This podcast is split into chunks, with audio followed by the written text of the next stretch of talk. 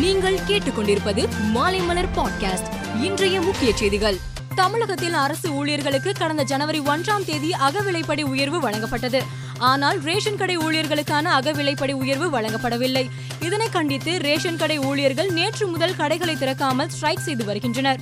இந்நிலையில் வரும் பதிமூன்றாம் தேதி முதல் சென்னை காஞ்சிபுரம் செங்கல்பட்டு திருவள்ளூர் மாவட்டங்களிலும் ரேஷன் கடை ஊழியர்கள் போராட்டத்தில் ஈடுபட போவதாக அறிவித்துள்ளனர். சிவகங்கை மாவட்டம் சிங்கப்புணரி அருகே உள்ள கோட்டை வேங்கைப்பட்டியில் ரூபாய் இரண்டு புள்ளி தொண்ணூத்தி இரண்டு கோடியில் பெரியார் நினைவு சமத்துவபுரம் கட்டப்பட்டுள்ளது. இங்கு நூறு வீடுகள் ஆரம்ப சுகாதார நிலையம் ரேஷன் கடை உள்ளிட்ட கட்டிடங்களும் மேல்நிலை நீர்த்தேக்க தொட்டி தெருவிளக்குகள் தார் சாலை உள்ளிட்ட வசதிகளும் ஏற்படுத்தப்பட்டுள்ளன. இந்த சமத்துவபுரத்தை முதலமைச்சர் மு க ஸ்டாலின் இன்று தொடங்கி வைத்தார்.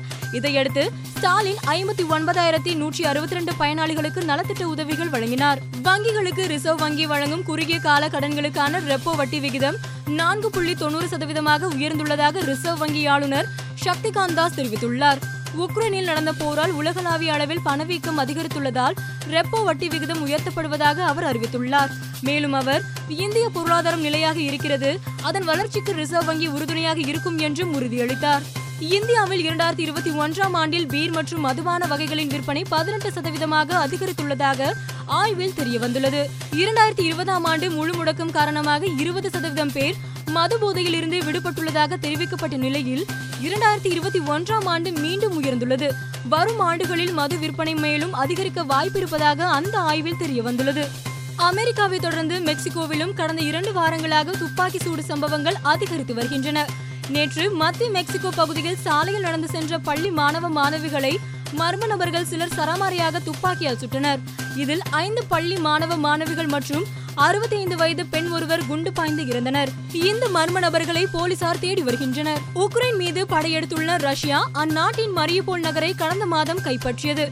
இதையடுத்து உக்ரைன் வீரர்கள் அங்கிருந்து உருக்கு ஆலையில் தஞ்சமடைந்த நிலையில் அவர்கள் மீது ரஷ்யா தாக்குதல் நடத்தியது. இந்நிலையில் அதில் கொல்லப்பட்ட இருநூற்றி பத்து உக்ரைன் வீரர்களின் உடல்களை ரஷ்யா உக்ரைனிடம் ஒப்படைத்தது. மேலும் பல உடல்கள் உருக்கு ஆலையில் கிடப்பதாகவும் தெரிவிக்கப்பட்டுள்ளது. ஆஸ்திரேலியா இலங்கை மோதும் முதல் டி டுவெண்டி போட்டி கொழும்புவில் நடைபெற்றது. இதில் டாஸ் வென்ற ஆஸ்திரேலியா முதலில் பந்து வீசியது. ஆஸ்திரேலியாவின் பந்து வீச்சை தாக்குப்பிடிக்க முடியாமல் திணறிய இலங்கை பத்தொன்பது புள்ளி மூன்று ஓவரில் நூற்றி இருபத்தெட்டு ரன்களுக்கு ஆல் அவுட் ஆனது. ஆஸ்திரேலியா தரப்பில் ஹெசல்வுட் நான்கு விக்கெட்டுகளை வீழ்த்தினார். இதையடுத்து களமிறங்கிய ஆஸ்திரேலியா பதினான்கு ஓவரில் நூற்றி முப்பத்தி நான்கு ரன்கள் எடுத்து அபார வெற்றி பெற்றது. இந்தியா தென்னாப்பிரிக்கா அணிகள் மோதும் டி டுவெண்டி போட்டி நாளை நடைபெறுகிறது. இந்த போட்டியில் இந்தியா வெற்றி பெற்றால் தொடர்ந்து பதிமூன்று போட்டிகளில் வெற்றி பெற்ற அணி என்ற உலக சாதனையை இந்தியா படைக்கும். இதுகுறித்து இந்திய அணி தலைமை பயிற்சியாளர் ராகுல் டிராவிட் கூறுகையில் உண்மையில் நாங்கள் சாதனை படைப்பதில் கவனம் செலுத்தவில்லை. என்ன சாதனைகள் படைக்கிறோம் என்பது ஒரு அணிக்கு முக்கியம் இல்லை ஒவ்வொரு ஆட்டத்திலும் வெற்றி பெறுகிறோமா என்பதுதான் முக்கியம் என்று தெரிவித்தார். மேலும் செய்திகளுக்கு மாலைமலர் டாட் காமை பாருங்கள்.